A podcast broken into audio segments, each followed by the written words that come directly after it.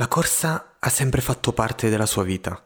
Correre via, correre da qualcuno, fuggire da qualcuno.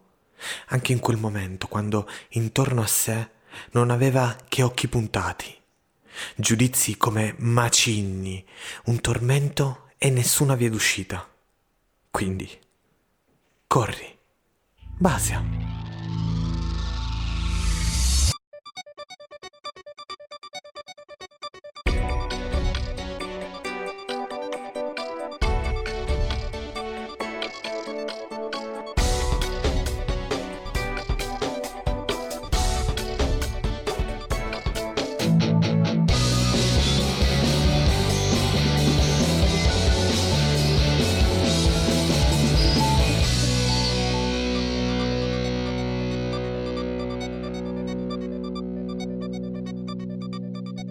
Il momento peggiore è quello forse di comunicare il lieto evento.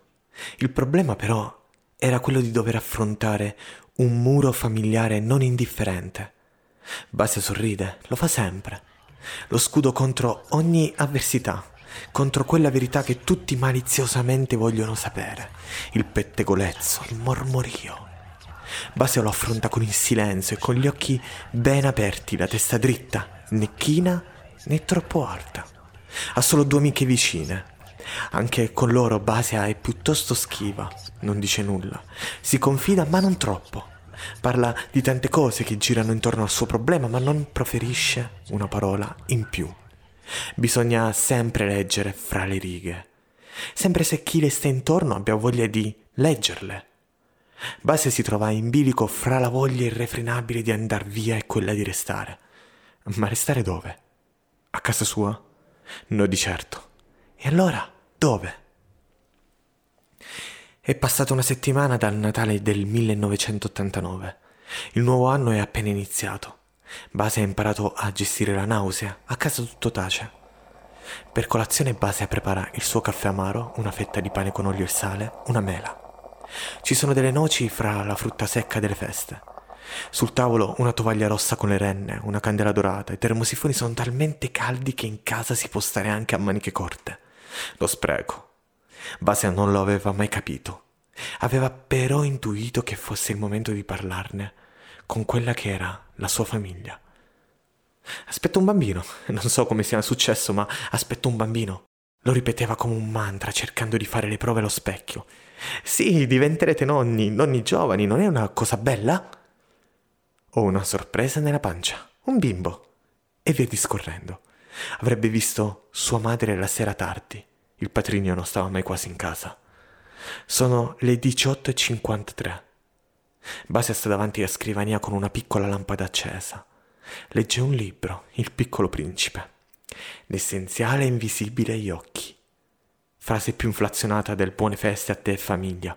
Però effettivamente ciò che Basia stava passando era invisibile alla maggior parte delle persone che le giravano intorno. Sono le 19.03. La madre di Basia torna a casa, apre la porta lentamente. Si sentono bene tutti gli ingranaggi della serratura che si allineano. Poi quel colpetto per aprire la porta difettosa. Ciao Basia, le dice la mamma.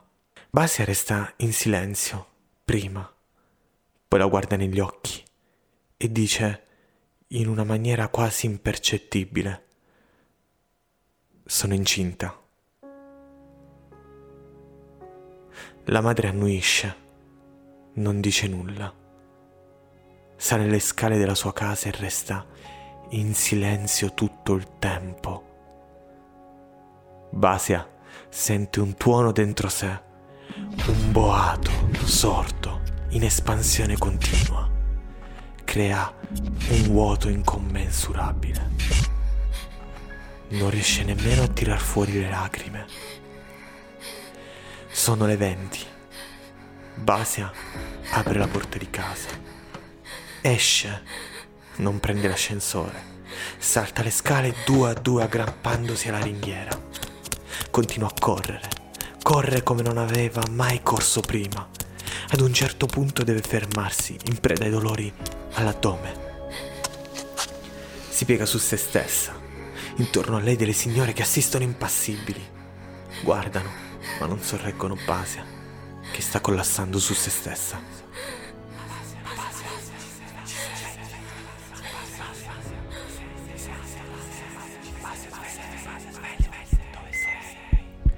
Ed è un suono che si ripete, regolare per fortuna. Basia si risveglia in pronto soccorso. Una flebo attaccata al polso, un monitor per il battito cardiaco, uno per lei, uno per il figlio. Accanto a lei ci sono le amiche storiche di scuola. Sono rimaste accanto a lei da quando hanno saputo del suo malore. Basia le saluta, sorride e torna a dormire. Sembra che almeno qualcuno le sia rimasto accanto. Basia dorme. È mezzanotte. Le luci dell'ospedale sono spente e rimangono accese solo le luci di emergenza, quelle del corridoio soffuse. Un odore, sì, il tipico odore di ospedale, si sente dappertutto. Persino sulla pelle. Ci vorranno giorni per toglierselo di dosso.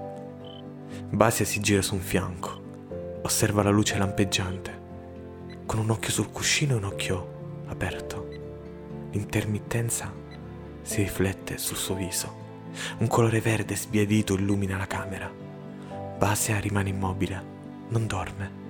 Vorrebbe rimanere in reparto per tutti i nove mesi, lontana dagli sguardi, lontana dalla gente, lontana dagli indici puntati, lontana da casa.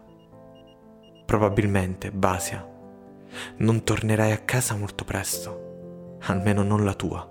E adesso, ora che si è spenta anche la luce di emergenza, la via d'uscita è ancora più luminosa.